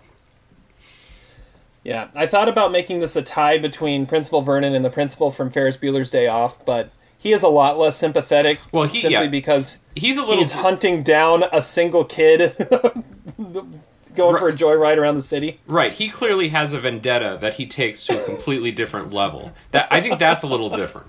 An inexplicable vendetta. Yeah, yeah. Yeah, I've never Uh, felt sympathy for Edward Rooney. No, no. now for his his uh, secretary Grace, maybe I, I felt, but she's not really a villain. It's one righteous dude. One righteous dude. Grace! Uh, all right. Zach, number three. Okay, number three on my list is well, well you know, um, I try to look at villains who I. It wasn't just that their cult of personality won me over, but they actually had logical reasons for why they enacted their revenge or whatever sort of uh, tumultuous trauma they were trying to enact. Um, but with my number three pick, it was pure, pure, pretty much purely charisma, and that was, um, I guess, it really shouldn't come as any surprise. I went with Dennis Hopper as Howard Payne from Speed, maybe my favorite movie villain of all time again, the only reason he's not number one is that um, I just like his persona and his personality. Think he has great one-liners, like um, when he says "It's the Boy Scouts marching song," um, and when he, uh, you know, uh, laughs like "ha ha ha ha ha ha." Um, and you know he's a big football fan. Watches a football game while the bus has a bomb in it. Um, that's that's pretty baller. Opens up a beer too. Um, what we hear about him is that uh, he was in the Atlanta PD force and he lost a finger in in something, and apparently the police force let him go. Um, and they didn't really give him a good severance package. All all he could afford was a cheap gold watch that he strapped strapped on to the C4 the no, enough the bomb that had enough C4 to put a hole in the world, according to uh, Keanu Reeves. Um, I think he's sympathetic. I don't know. He just wants to have fun. Um, we'll see what happens tomorrow. Um, he still fits into his police uniform, which is pretty impressive after three years of retirement. And he spent $3.4 million on that elevator job. I don't know how he did. It didn't seem like it cost $3.4 million to rig an explosive on an elevator, um, but you never know. You know, they, they, the costs get exorbitant. So, uh, you know, my best supporting actor, 1994, uh, Dennis Hopper in Speed, the, the most iconic role ever played by the man. See, that rides that fine line between like coolest villain and sympathetic villain. Like I, I thought about him, I'm like, no, he's he's just a cool villain. I mean, being a dynamic character and a, and just the pure charisma doesn't necessarily make you sympathetic. So that's why I stayed away from him. That's fair, but if you and look others at like him. if you look at his backstory, he is um, he is more sympathetic probably than than what uh, would meet the eye. By the way, did you know that there is a college in Texas called uh, Howard Payne College? Uh, why didn't I go there? That's what I want to know. I ask myself that every day. Yeah, that that sounds like perfect. It's You a college totally- that, that still exists. I mean, that's you know that's saying a lot these days. Yeah. Sorry, shots fired. Go ahead, Todd. Shots fired. All right, Todd. Yeah, number three. Okay, my number three comes from the 1990, oh, from 1990. It's uh, Roko Saki, aka the Shredder from Teenage Mutant Ninja Turtles. Because, okay, so Splinter's master Yoshi killed Oroku Saki's brother and then stole his girlfriend and moved out of the country. And so he was out for revenge, and he had like every right to be. Sure, he went too far. He killed Yoshi and his girl, but that's like I don't know. That's besides the point. Once he gets there, he starts up this like like group called the Foot Clan, where he's like a father figure of wayward youths and teaches them ninjutsu. And then Like he gets Sam like Rockwell.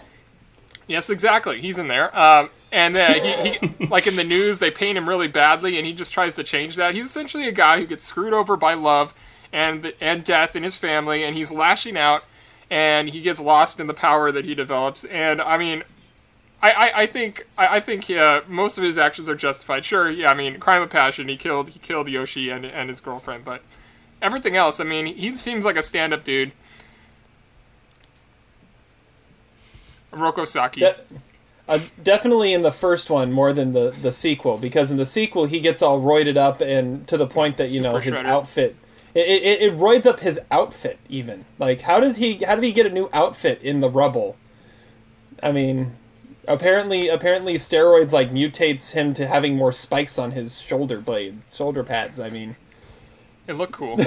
it looked cool. It looked cool.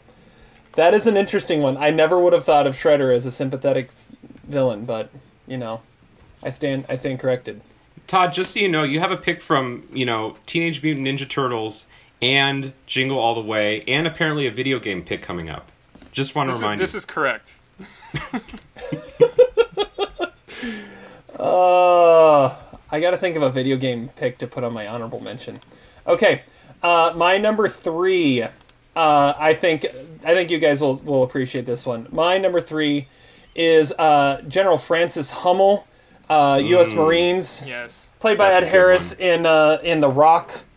Um, I mean, yeah, he he hijacks Alcatraz and and holds you know the U.S. government hostage for uh, for millions and millions and millions of dollars, or he's going to blow up San Francisco. But here's the thing: one, he was he was never going to blow up San Francisco and and you realize that you realize at his core he is an upstanding uh, man of integrity and of calling to protect and serve. Two, what is he fighting for? He's fighting for like funds for for fallen veterans. I mean, it's not even like he's he's like going for world domination. He just wants what's right. Like like he has he has a very righteous cause and this is the only way he's going to get people's attention. And he had no intention on ever actually hurting anybody in the process. The problem is he hired some bat crazy mercenaries and they're the ones that are going to that cause all the problems. But um but yeah, General Hummel, you, you, you, he is definitely a sympathetic character, and uh, honestly, it's sad to see him go down because he he was just fighting for what was right, and uh, and got caught up in it and carried away with it. So he's my number three. It was always a bluff, and he even gives up the last bomb. Lower lighthouse. Lower lighthouse. Yeah, exactly. It was always a bluff. Yeah, and it also helps that there are some other pretty big douchebags in that movie. When we when we did that movie, I mean, I don't think any of us had him as the biggest douchebag. Like, no, yeah, I no. think, I even think, though he's the main villain. yeah, exactly. That's the thing. He gets uh, he, he gets sort of um, upended by other characters in the movie, like Womack, you bastard, you piece of shit. I know it was you. yeah, absolutely. All right, Zach, number two. All right, number two comes from another movie that I love. We all love um, a movie with, with many villains in it, but this is the one that, that stood out because he was probably the most immune from total responsibility over the tragedy of the Two Pines Wedding Chapel in El Paso, Texas, and that is Bud, played memorably by Michael Madsen. Now, again, is it eh, you know the title of the movie is Kill Bill, so is it really fair to say that Bud is the villain of the movie? Um, I think he's associated with uh, the uh, assassination squad and Bill because he's Bill's younger brother, and he, and Bill is the only man he would ever love. So um, the truth is, though, let's be honest. I mean, Bud is the reason why Beatrix Kiddo is able to uh, defeat Elle Driver.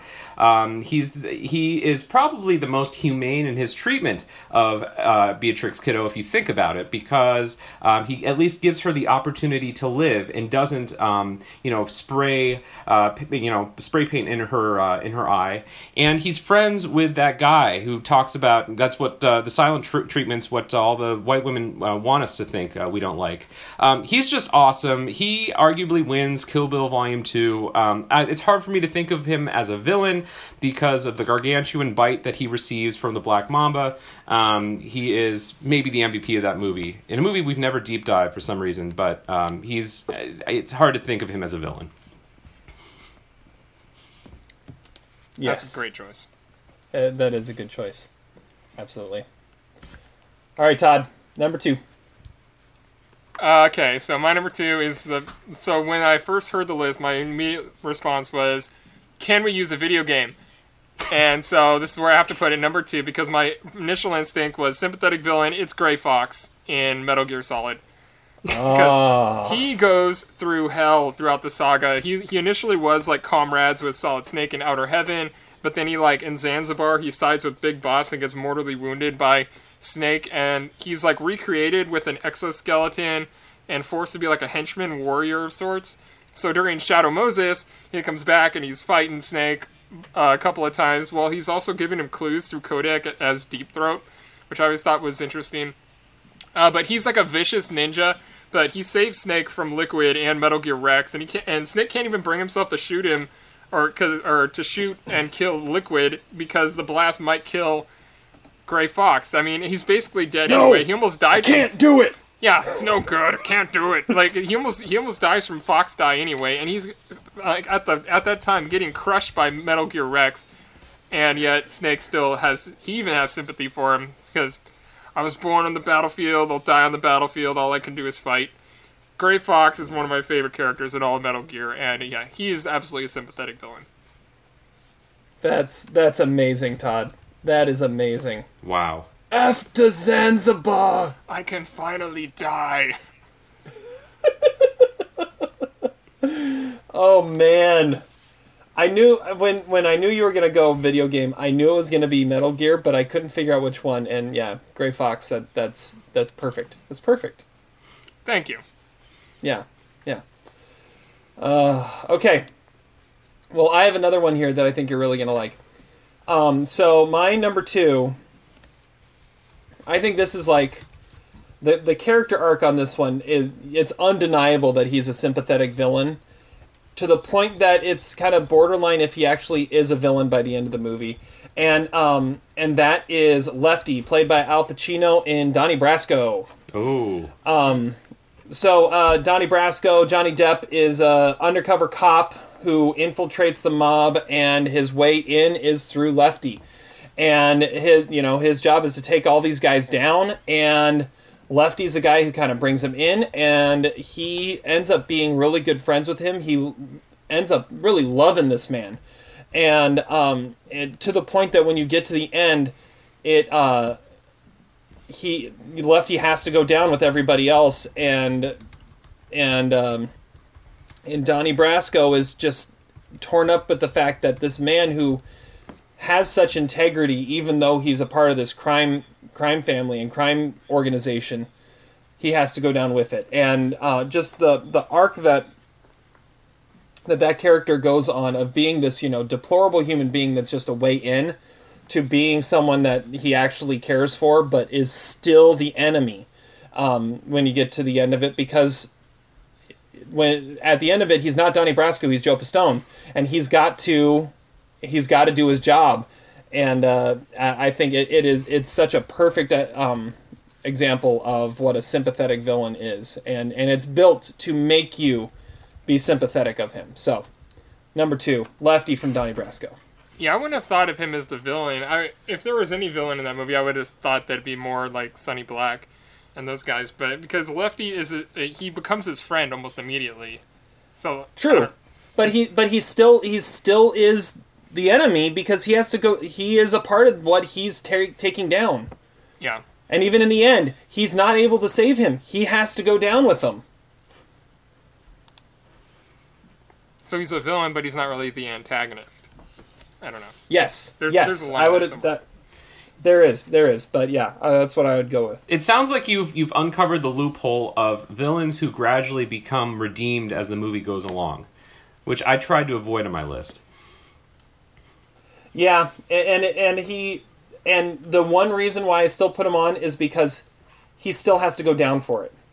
Right? He's he's still the the the, the villains, you know, get get get what's coming to him and he still ends up getting that. He he's not able to be fully redeemed and, you know, get immunity or something because he was buddy buddy with Donnie Brasco. He he still goes down for it all. All right. Zach, number one.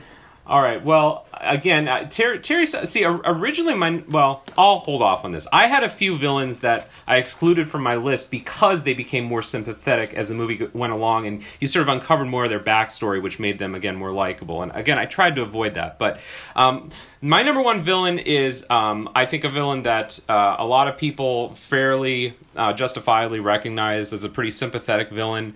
Um, if it weren't really for him, the uh, the real villain of this movie would not have gotten captured, and people's lives would not have gotten spared in the way they were. And that is Anthony Hopkins in uh, The Silence of the Lambs as Dr. Hannibal Lecter. I guess that's a little bit of the low hanging fruit, but the thing that I like most about Hannibal Lecter is he's the smartest person in the movie and i think he makes other people look a lot less uh, a lot less sympathetic And you know, um, he spares the life of Clarice because uh, the world is much more interesting with her in it. Um, he has to put up with multiple Miggs, who is one of my favorite. Um, you know, uh, uh, what what did we say? The uh, you know, um, what, what's the name of the award? Big Tim Award um, minor characters. I mean Oh, that yeah, yeah. that alone, having to live with multiple Miggs next door for ten years, I think would drive anyone insane. He has um, you know superior taste in food and wine and Chianti, and uh, he has impeccable uh, sense of smell. And um, you know, just all around, the movie is much more interesting with him in it. And uh, I'm not talking about the sequels necessarily, because I do feel like in Hannibal he certainly gets uh, a much more sort of macabre demeanor about him. But um, I think he's sort of delightful and, and, and erudite, and would be fun to converse with and spend some time with. So, I, I, and again, he's not really the villain of the story at all. It's Buffalo Bill. So maybe you could sort of exclude him from the list. But uh, for me, he's one of the most um, endearing and memorable characters in movie history, and uh, it's hard to imagine a list like this not including him on it. He And at is the an same endearing time- cannibal who eats someone's face. Yes. Well, that, and that's what I was gonna say. At the same time, he is never redeemed. You, you know, he like like you're saying, he, he's endearing, he's likable, he's lovable, but Yeah. he still brutally murders those two guards when He he, made- get, is given the chance. And his last line of the movie is, "I'm going to have an old friend for dinner." Well, Uh, I mean, yeah, he makes Dr. Chilton look much more villainous. And I think that that's that is an impressive feat because Dr. Chilton is the exact antithesis to everything Hannibal Lecter stands for in terms of pr- uh, privileging, um, you know, being uh, sophisticated and uh, intellectually curious and um, even compassionate. I think he has a lot of compassion for Clarice over the course of the movie. He listens to her, he compliments her, um, he is able to identify what kind of hair hair product she uses. Um, you know, he's he's a gentleman. And see, he makes like you said, Doctor Chilton. I would put him on like the biggest douchebags in film history list. Yes. uh, and it, and because because of how much you root for Hannibal. Um, yeah, no, that's a great call. I really should have put him on my list, but I didn't. I don't know why. Um, but uh, yeah, I would say. Um, I still say though that Red Dragon is a better story than Silence of the Lambs. Well, that's the thing is that if you put in Red, Red Dragon is a good movie, I agree. But if you put in Red Dragon and Manhunter, and particularly Can- uh, Hannibal, um, then the Hannibal character becomes, uh, like I said, quite a bit uh, less redeeming in a lot of ways, particularly in Hannibal. But I'm just talking about Silence of the Lambs as just a standalone movie. I would agree. Hannibal, yes, but I, I think I think Red Dragon is very complimentary to him in Silence of the Lambs. That's true. Yeah. Um, I, I I love the beginning where he Well, so is Manhunter he, too. you know, the well, true. Well, it's the same thing, right? Yeah. But I, I love the beginning of Red Dragon where when he's loose and he ends up uh, he ends up killing someone and feeding him at a dinner party because he was a horrible clarinetist and he ruined the orchestra. Know? I mean that that's just that, that that talk that's that's what you want out of a lovable cannibal. So He left his cookbook open though. Got him caught. He, he left Yeah. his cookbook open. Sloppy. Yeah. Yep. All right. Todd, number one.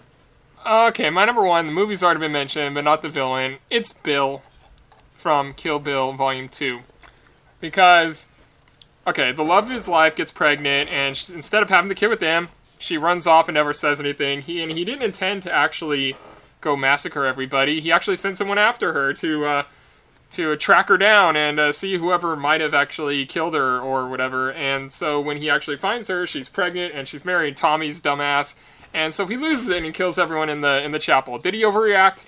Of course, but he do, he even admits that. But he, he doesn't have to explain himself. You know, um, the the scenario speaks for itself. He's a killer, a murdering bastard, and we know that. But he's a killer by nature and by occupation. So none of this is really all that shocking. Uh, it's gruesome and horrible what he does, but I mean, if you put what think about what he goes through and extrapolate that, then it, I think it makes him pretty damn sympathetic. Uh, he also cares and still has affection for Beatrix and his daughter. I mean, because he could have offed her whenever he figured out that she was coming or while she was sleeping, but uh, he calls her off. He, but he has to. He ends up going out like a samurai. I love Bill. He's sympathetic and yeah. Uh, that was my, that was my number one. When I couldn't use Gray Fox, it was Bill. Where's Bill? How'd you find me? I'm the man. I'm the man. Well, exactly- Bill's backstory is somewhat uh, established about his compulsive thumb sucking at the sight of Lana Turner. I think that probably explains a lot. But I mean, really, Todd, I think the most uh, unredeemable thing about Bill, and you make a lot of good points, is who would let their four-year-old watch Shogun Assassin on repeat? That's just bad parenting right there. Not on re- repeat because it's, too, long. yeah, it's Oh. too long. That's the reason. uh, okay. Uh, that's a great pick. Uh, my number one. Okay. This is the first thing I thought of. The first character I thought of. And the whole time I'm like, okay, but I can't, I don't want to actually pick that person. And then as I kept on going, like, no, no, I, there's nobody else that's better. I can't think of anybody else that better fits this category than this character. Um, and I'm, I, and I got to go to the MCU to do it.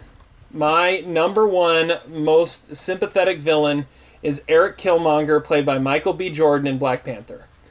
Um, it gets to a point by the end of the movie that you almost feel bad that you're rooting for Killmonger just because of, of his entire backstory, how he's a part of this royal family and has kind of been disowned and doesn't even know what's going on, and and, and his his death scene is one of it, like even at that moment, Black Panther is like, you deserve respect in this moment because you yeah we kind of screwed you, but I mean you can't just come fighting for the throne. I mean you you could almost say that Michael B. Jordan it, that character is is the, the the good guy in it, and Black Panther kind of comes across as the bad guy at some t- at some moments until you know Killmonger kind of goes off the off the rails a little bit in, at one point. But um, yeah, it was the first it was the first character I thought of, and as I kept on going through stuff, I couldn't shake it, and it the I just thought this this kind of has to be number one.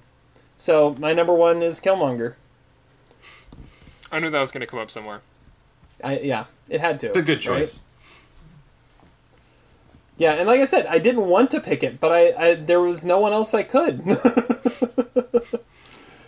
okay, uh, Zach, honorable mentions. Okay, uh, well, so the one that I, I thought about um, putting on my list, but there was too much of a, a redeeming arc, was Roberts Blossom as Old Man Marley in Home Alone.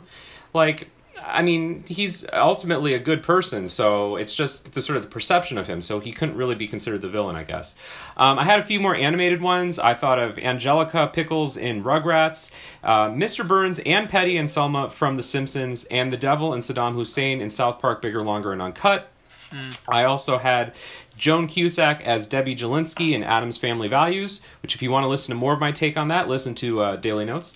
Um, I had uh, Philadelphia Phil and Big Fan. Not that Terry knows who that character is, but he should. Um, Danny DeVito as Mr. Wormwood, Matilda's father in Matilda, Ordell Robbie in Jackie Brown, the pizza delivery guy in She Dies Tomorrow, and Michael Cimino's ego in The Deer Hunter. Nice. Uh, all right. I just watched Big? Fan the other day again. Actually, I Philadelphia Phil is a great character. Uh, so I have a couple from uh, deep dives that we've done. Terry mentioned General Hummel from The Rock. Also, we talked a lot about Arno from uh, from Uncut Gems Mm, because mhm. he's just stuck in a situation. And in Gone Baby Gone, spoiler alert, Jack Doyle, which is Morgan Freeman's character, uh, you could have a philosophical debate about why he is definitely sympathetic and probably right. Uh, Senator Kelly in X2, X Men United, because, I mean, he kind of has to do what he's doing. I also have The Abolitionist in Santa Fe Trail, uh, Darth Vader in Return of the Jedi because of his backstory, and also Fat Bastard in Spy Who Me because, of course, I mean, he he's not doing what he wants to do, but you know, he's just too fat. You really are a fat bastard. Okay, wait a second. You said Senator Kelly from X2? Yeah. He Senator Kelly dies in in the first one. Am I thinking It's the wrong person? It's Mystique. It's Mystique. Are you thinking of Stryker? Maybe. Yeah, probably. Yeah, the uh, Bruce Davison. No, no. Bruce Davison is Senator Kelly. Oh, so maybe it was the first one then. Maybe I just said the wrong. You're thinking you're thinking of the, of the first one. Okay, they blend together in my mind. He's not sympathetic at all, by the way. That's a horrible pick. hey, the, the, Okay. he's got like these like these like uh terrorist aliens that I mean he's got to he's got to try to crack down on it. Yeah. All right. Uh, all right. Here's my honorable mentions. I have uh, Senator Payne from Mr. Smith Goes to Washington. Uh, he's one that actually has his like redemption moment at the end of the at the end of the movie, but he's just kind of kind of stuck in in you know the system and and playing the game and and forgets to do the right thing until he does. Uh, then I have uh, Tommy Lee Jones in The Fugitive. I mean, he's really painted as the villain in that because he's the one after him, but really he's just doing his job. I mean, that he's he's hunting down the fugitive of the law, and he's not really a, a villain in that sense. Uh, I have Christof from The Truman Show, um, who I, I mean, he's he's the villain, but at the same time, if you think of it in hit from his point of view, I mean, he's doing exactly what he needs to do, and this is kind of his his you know his child, his baby, his offspring. Uh, I've got Bill from Kill Bill, and finally, my last one, the one uh, submission I have from TV, is uh, Newman from Seinfeld. Mm. Nice. Yeah. All right. It is now time to try and figure out where the hell Adam Daly went on this list. it could have gone a million different directions. Let's try and figure it out. Zach, what is your uh, what is your top five predictions for Adam? I went uh, number five, Marcellus Wallace in Pulp Fiction. Number four, Riddler and Harvey Two Face in Batman Forever. Number three, Doctor Evil. Number two, Jack Torrance, and number one, Anakin Skywalker slash Hey. Darth, Darth Vader. And what's Todd, your what do you what's got? your breadwinner? Oh, I forgot to do one of those. Oh, um, I, I, I did not. I think he's been too busy recording podcasts to put time and effort into the, this this particular list. Okay, So, nice, yeah. nice save. Uh, well played. My number five I have is uh, Thanos. Number four I have Koba from Rise of the Planet of the Apes. Number three I have Gollum from The Two Towers. Number two I have Colin Sullivan from The Departed. And number one I have Killmonger. With my breadwinner, I'm gonna say he probably watched like a couple episodes of The Sopranos and has Tony Soprano on there. That's a good call. Um, oh, what was the one you said? The um, the Departed one. It was a great was a great call. What was the one you said right before Departed? Uh, Gollum. Gollum. That's another one that yeah, that one definitely needed to be mentioned. Uh, okay, I have here's mine. I have uh, Javier Javier Bardem's character in Skyfall um, as number five. Uh, number four, Apollo Creed in Rocky. Uh, number three, Darth Vader. Uh, number two, J.K. Simmons in Whiplash, and number one, Killmonger. Okay. Okay, here we go. Honorable mentions: uh, General Hummel in The Rock. Uh, Simon Gruber in Die Hard with a Vengeance. Uh, Debbie Jellinsky and Addams Family Values. She just wanted a ballerina Barbie. Uh, the Bear in The Revenant. And uh, That's Wow. that's And- a good pick. and Zemo in Captain America Civil War. Okay, I can see that. Number five, you're never gonna believe it. Number five is Ed Rooney from Ferris Bueller's Day Off. Uh, Really? He just wanted his students to be in class. Is that too much to ask for? You don't hunt them down across the entire city of Chicago. And I'm sorry, you lose all sympathy if you don't care about the Chicago Cubs and you live in Chicago. What's the score? Zero zero. Who's winning? The, Bears. Okay.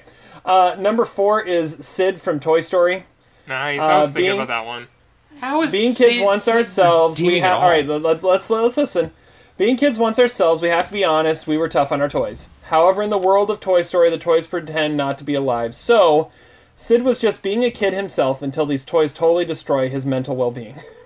That's a terrible pick. Sid is demonic. I There's kinda nothing get it, we're but That was more of a. Sid than it was an Andy. well, that may were. be true. Uh, number three is Koba from Dawn of the Planet of the Apes. Nice. going with not the most surprising performance here, but going with the villain. Humans tortured him for science. Now he wants to get even. I understand his motivation. Number two, Batty from Blade Runner. He's born into servitude. He's well trained and strong by design, but with the mental capacity of a three year old. So it makes sense he only wants to extend his life even more. His logic is sound. And number one, Todd and I got it right. Killmonger from Black Panther, one of the best MCU villains. Everything this character said was totally true. I do wish they didn't kill him off like Marvel always tends to do. Except for Loki. Like, that's the only villain they don't kill. And, yeah. All right. win. So, Todd wins. I mean, that's pretty odd. I think you even said Koba number three, didn't you? I have it. I had it four. Oh, okay. I have. I, I think now, he would even say, dude, I should have had Gollum on the list, though. He said that. No, I'm, I'm saying he, he probably would. He probably will as soon as he listens to this. Yeah. I am now 23 points. Zach has uh, 14 and a half, and Terry has 14. I'm in last. Yeah. Gosh dang it. We're in Okay. the Rockies. It's an empty place. Okay. Uh, all right. Time to move on. It is trivia time. Are you ready? Well, let's hope so. Oh, I forgot about this. Jon Voight is a slap in the face. This is going downhill quick. Trivia. Zach won trivia last time, which means he's hosting trivia. Hey Zach, you're hosting trivia. Just Oh, okay. you, Thanks for reminding trivia. me. You Yeah. should probably figure that out. Yeah. Okay. Um. So Todd and I had movies we had to watch. Uh, I'm gonna go first. So uh, this was kind of fun. So uh, before, like three weeks ago, Zach texts me and says, "Next time, next time I am uh, I win trivia, I am assigning you Sunrise." And uh, and I was like, okay, fine, I can I can watch Sunrise, one of the first Best Picture winners because there were two that year, so I I can watch that one. I haven't seen it yet. So then we go through our episode two weeks ago. He wins trivia, and immediately after that is you're watching the Red Turtle uh, for for uh, for trivia, and I'm like, okay, I thought you said Sunrise, but whatever, I'll watch the Red Turtle. And then halfway through this week, he texts me again and says, "Next time you I win trivia, I'm assigning you Big Sonia." And I was like, uh, and I said, okay, it's just like you did with Sunrise. And he goes, oh crap, I uh, watch one of the three. I don't really care which one. And so uh, I ended up watching the Red Turtle because I was kind of sold on on the idea of watching that one, and it kind of fit with what we talked about last time. And I wanted to see if it truly was what you said, like the greatest animated film of all time. Um, I wouldn't go that far, but it's pretty damn good. Um, it, it's it's this amazing movie, and it, it's it's like like, like it, it's. I heard at one point. I, I'm I'm sitting here at my desk and I'm staring at the movie poster for Once, and I remember hearing one at one point the director of Once saying the best stories can be uh, can be described on like the back of an envelope. Like you only need like one or two sentences to describe the best stories, and that's the Red Turtle. A man is stranded on an island, and a red turtle is keeping him there. Like that. That is that's all you need to know about the red turtle. That is the story. Um, but the something with the animation and and the fact that there's no dialogue and and the just the how the story moves along it is it is hypnotic and it just draws you in and it, it is it's incredible to watch i really still am not entirely sure what it all means uh, because you know it means something um, and I'm I'm still trying to process it. I want to watch it again because I I want to try and figure out a little bit more about what it all means, and that's a great quality to have in a movie. But yeah, I'm giving it three and a half stars. Absolutely brilliant, brilliant film. The animation is insane. And yeah, I, I think my, my best my best description is it's hypnotic, in in just how it goes along. So, I love it. Yeah, and you know maybe it was a little uh, hyperbolic to say it was the best animated movie ever made, but it is an extraordinary animated film. I still stand by it as the best animated film of the decade, and um, the fact that it has no dialogue, I think, makes the story all the more amazing. How powerful emo- and emotionally gripping um, it really is, and I think the music is also haunting as as well. It's it's just a, an amazing experience watching it. Yeah, absolutely. All right, Todd, what'd you have to watch? I had to watch the 1984 Eagle Pennell movie last night at the Alamo that Zach reviewed. I think it was in our under a thousand votes power rankings. Uh, it is the story uh, of these characters who frequent a bar in Austin, Texas on the last night before it closes. And the most popular guy in town is this guy named Cowboy Regan, and he tries to keep it open with his connections. And I would say if it didn't have like 240 votes on IMDb, that it would, would have had a huge influence on like film and TV because it's a lot like Trailer Park Boys and it's a lot like It's Always Sunny in Philadelphia. But it's somewhat patronizing, but it, almost like a judgmental documentary like Vernon, Florida or something like that. But it does have affection for the characters. Cowboy is basically Wooderson, and it, Rick Linklater clearly had uh, seen this movie and based a lot of his career on on stuff like this it's funny and it's a little sad and it's like a, such a niche community of like day drinkers in a town like that Uh, it's really entertaining and it's a three star movie zach said the only stipulation was i had to watch it drunk so there was some bourbon there was a tasting and uh, it worked Well, it, hel- it helped the movie too, didn't it? I mean, Well, it's yeah. like it's like it's like a, a great uh, steak. You can't enjoy a great steak without a, a bottle of wine, right? So you know, it it complemented it. But yeah, I, I I never would have connected it to the Trailer Park Boys. But yes, Rick Linklater for sure. I thought I think it has some resonance in like Jim Jarmusch's movies and maybe even a little bit Wim Wenders's movies of the '80s. Um, uh, it's a movie that has always really stuck with me, and I think Cowboy is actually Loki a really complex character. I think he hides his insecurities with his cowboy hat, and namely the fact that he's bald but also just a lot of other shit in his life. And you know what? He's just he begins the movie as this awesome guy who everyone loves, and he's not even in the movie for the first twenty minutes. It's just characters building up his persona and his reputation. And then as you as you get longer in the movie, you kind of see how full of shit he is. And I think it's just sort of a, a brilliant performance by that actor. And Eagle Pennell was a really interesting filmmaker who, who was also an alcoholic. Apparently, drank on a lot of his film sets. Um, eh, but it's a really strong movie. I think one of the best movies of the 80s. And let, let's get it over a thousand votes, okay? I mean, clearly people have seen it and it's been influential. All right, so you mentioned Wooderson, which uh, which made me think of uh, a random side note I wanted to make. So this week on Twitter, there was a video that surfaced of Matthew McConaughey watching his uh, his Wooderson audition tape for the first time. Um, and it, like like he just recently watched it for the first time. And if you haven't seen it, I, I think it's on Matthew McConaughey's Twitter account. So go find it and watch it. It's it's pretty great. It's pretty great. i didn't watch it You should you should watch it. It's pretty. It, it's good. It's good. He finishes it by saying, "You know, when I did that, I thought it was going to be just a great summer job, and here I am, 28 years later, still working that summer job." awesome yeah. All right, uh, Zach, it's Twitter time. Twitter time. Tw- trivia time. What am I talking about? I got myself confused. it might be trivia about Twitter. Who knows? Tell us what we're doing, Zach. All right. Well, we are looking at. Uh, we just we have two categories today, and um, I spent a lot of time planning these, so just you know be ready. Um, we just had the Emmys this year, so in honor of the Emmys that just happened a, a week ago, um, I have a list of the 25 TV shows that have won the most primetime Emmy awards.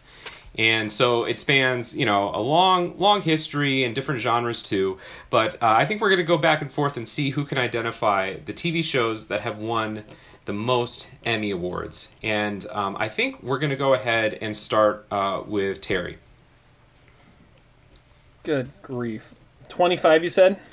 There are 25 series that have won many, many Emmys, and um, yes, number 25 has 16 Emmys, and the number one has 100, no, excuse me, 70. So anywhere from 25 to 70 Emmys. these are comedies and dramas Correct, yes. And and primetime Emmys, right? Primetime Emmys, correct, yeah. So I can't pick like One Life to Live, which Not- has been on no- the air for 40 years. It is not the it is not the daytime Emmy awards. Sadly, that would be a fun uh, trivia too, though. And I promise that's not my second category. Although that would that would have been really fun too. All right, I'm going to start off with The Sopranos.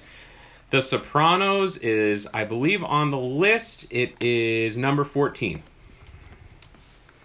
Uh, do they? I mean, do they have to be major categories? Um, I, it just says Emmy wins, so I would assume. I'm guessing not.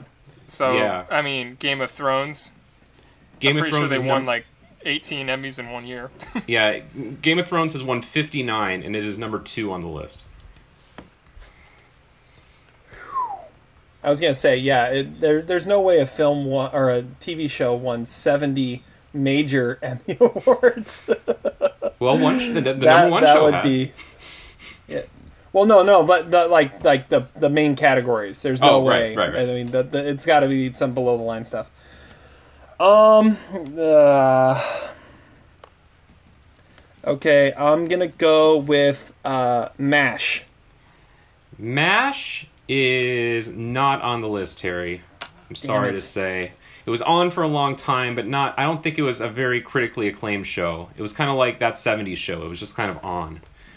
I think. I don't know. I wasn't alive.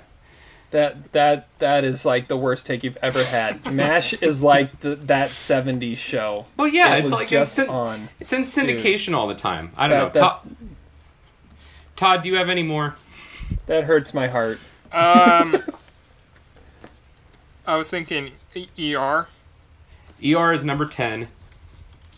Oh, good call. That's a good one. ER Saturday had Night Live? tw- tw- 23 wins. Saturday Night Live is number one with 70 wins. That oh gosh. Uh, Frasier. Frasier is number three with uh, uh, 37 wins. Will and Grace. Will and Grace, I believe, is on the list, number 19, and that had uh, 18 wins. Um.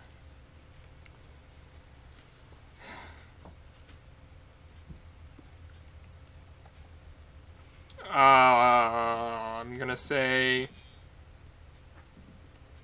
Uh, the practice. That's probably Uh, the pr- the practice is not on not on the list. Um, you I definitely was mi- debating between Mash and Friends. Was Friends on the list? Friends was not on the list, Terry. Yeah. Well, Sorry then I was screwed either way. Well, here I'm. I'm just going to read some of the big ones. Number four was The Simpsons. Number five is The Mary Tyler Oh. Moore Show. Number six is Cheers. Number seven is Hill Street Blues. Number eight is The West Wing. Number nine is The Carol Burnett Show. And then I'll just read a couple more that are on here that are, are notable ones NYPD Blue, Modern Family, Boardwalk Empire, Murphy Brown, uh, Mad Men, Veep, and somehow at number 22, Dancing with the Stars. Don't ask me how that made the list, but it did. I Mad Men we should have gotten, and I am I am surprised that Todd got Frasier and not Cheers. That that is interesting. Yeah, no one got Uh, Cheers. That's kind of amazing. I wasn't gonna say Mad Men because I know in it, it didn't win an acting award until the last year, so I, I didn't know how much below the line categories it would have won.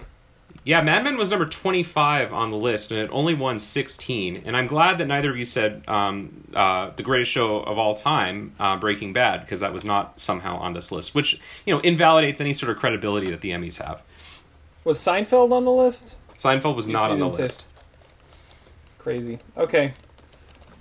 Okay, Let- I, I- I just want to say you you having trivia themed around the Emmys just guarantees I lose. I'm just letting you know that. well, this is what happens when I I get think- a lot of prep time to spend on these lists. Mash had 14. You had two and the- weeks! The, practice had 11. What had 14? Mash had 14. The practice had 11. So we weren't So terrible. so so Mash had to be like guesses. yeah, Mash had to be like 26 or 27. Did that 70s show ever win? I'm, I'm guessing not. Okay, so um, we have one one other category for Terry to make his his uh, stunning comeback. Todd has uh, five, five points. Terry has one point. So um, there was a list published earlier this month from Men's Health magazine, very astute source of movie and TV knowledge, that they ranked the top 27 best action movies ever made. Now, the reason I wanted to include this list is because it's a very curious list. I'm just going to throw that out there. It, it, it has some picks that are interesting, that um, do show a surprising amount of cinematic knowledge and awareness, and um, in a cosmopolitan way, um, some non American movies. And then there's just some head scratchers. So take that for what it's worth. Um, it is a list of the best action movies. Um, I will say most of them are fairly recent. I'll kind of give you that. Um, I don't think any of them go too far uh, before like 1970. So um, yeah, good luck with this one. Fairly recent, nothing before 1970. Okay, so just I have don't to think there's master the last 50 years of film. Got it. Yeah, I don't, I don't, How much action is it? Like, do sci-fi action movies count? Um, I'll just there's I don't there's maybe a couple on the list, but no, n- not a significant amount of, of sci-fi action movies. I do see at least one film on here that is pre 1970, but most of them are more recent. I will say, okay, how about this? I'll, I'll drop a big hint here. A lot of kung fu, a lot of stuff from Eastern Asia, good amount of stuff. And and with that and with that giant hint, um, I think uh, we'll go to you, Todd. Uh, hard boiled. Hard boiled. Um, If you're talking kung fu and greatest action movies, that's like the number one. uh, I don't think it's on the list. Sadly, no. That was that's the one kung fu movie that didn't make the list. Sorry. I wouldn't have said that if you wouldn't have given the hint, you dumbass. All right. well, then I shouldn't have. I, this is what happens when I, Okay, go- I shouldn't Terry. give any hints. Terry, you have you, you got to get five. You got to get six, five on this list to tie and six to win. Okay, I'm gonna start with Die Hard. Uh, Die Hard is on the list. Somehow, Die Hard is only number twenty-two, which maybe tells you something about the list. What? Yes, Okay, apparently there are I'm 21 go movies with- better than Die, Die Hard, better action movies. I'm gonna go the direction that I think you were trying to steer us and say Seven Samurai. Seven Samurai is also correct. That is ni- number 19. Um, and now I got to That's remember not all the other Kung Fu. Kurosawa mo- films. That yeah, I well, know that wasn't that. that wasn't one that I was thinking of when I said when I dropped that hint. But okay, Oh, okay. Oh, all that. Okay. Um. Let's go with The Rock. The Rock uh, did not make the cut, sadly. Um, Okay, I was go- my my number one. I was gonna say was First Blood, First Blood is number one on the list. and I was gonna say uh, Speed. Speed did not make the cut. Okay. See, I I did want to give you, I almost gave you a half point, Todd, because uh, John Woo's The Killer is on the list at number eleven. You got the wrong John Woo movie. That Wow. that's that's what sort of did you in, which is sort of unusual because I do feel like Hard Boiled is probably a, a more widely seen movie than The Killer. But uh, yeah, First Blood number one, number two, The Raid Two Redemption. Interesting choice. N- number three, Ong Bak. Number four. Kill Bill Volume 1. And number five, The Bourne Ultimatum. We also have Ip Man, House of Flying Daggers, Mad Max Fury Road, Crouching Tiger, Hidden Dragon, Terminator 2, Heat, The Matrix, The Dark Knight, and at number 27, all the way at the end of the list, Raiders of the Lost Ark. Interesting Well, list. since we don't read Men's Health, apparently. That was that was a horrible list. Let's let's just pull out some subjective poll on the greatest action movies of all time. Hey, Men's Health is a quality publication, okay? Exquisite. At least c- when I cinematic pulled out some random list, it was like actual like calculated statistics that you that were objective that you guys could potentially figure out, even though Zach never actually listened to the directions and never understood the list. and, and, And he still, still won. won. And he still won. All right. so, With a final score of five to three, Todd is the winner. You got more than I thought you would. On that one, I got. I didn't even get one. Oh, I think on uh, both lists, I guess, is what I mean. okay. All right. Well, it's time for quote of the day. Strawberries. Not the cheese. Womack. With a little sex in it. Quote of the day. Uh, Todd, you gotta go first. My quote comes from last night at the Alamo from Claude because I'm drinking beer. He said, If they invent a six pack and get me drunk, I'll bend over and kiss your mother's ass. And I hear you. Uh, all right. Uh, I'm gonna go next. Um, so my quote is from the Breakfast Club. Uh, so I, I one of the things that that gives me great joy is when I'm able to uh, to sit in my classroom with my students and throw out a movie quote that they have no idea what I'm talking about and just think that I'm talking randomly. So like one of my favorites, it's not this, but one of my favorites is is uh, if there are kids kind of loitering when it's time to go to lunch, I just tell them to go to lunch three times. Um, and Nice. Go to lunch. Go to lunch. Will you go to lunch? Like I've said that multiple times to kids before, and they have no idea what I'm talking about. They just think they need to go to lunch. Um, but uh, the the quote from Breakfast Club that I think it would be so much fun to say at some point, but I don't know if I ever could actually say it is, uh, "Don't mess with the bull, young man. You'll get the horns." Got you for two months. Got you for two months. It'd be yeah. Oh man, that's uh, Principal Vernon, sympathetic villain, sympathetic villain. All right, Zach, what do you got?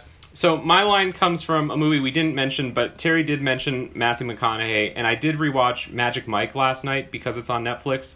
And my favorite line for Magic Mike is when he's um, trying to woo uh, the uh, Cody Horn character, I believe is her name, and he's like, "I have like thirteen thousand dollars saved," and she's like, "Wow, that's a lot of ones," and he's like, "Eh, no, there's some fives in there," and she's like, "Oh, okay, no twenties," and then he says, "Oh, you don't want to know what I have to do for twenties." All right, all right, all right. All Just right, keep living. All right, all right. Yep. Okay. Well, with that, we're going to bring this podcast to a close. Thank you guys so much for listening.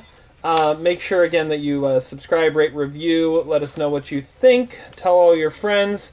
We'll be back at you next week with a deep dive. Until then, have fun watching movies, and we'll catch you on the flip side. Despite your crass behavior, I'm glad we were able to do this together.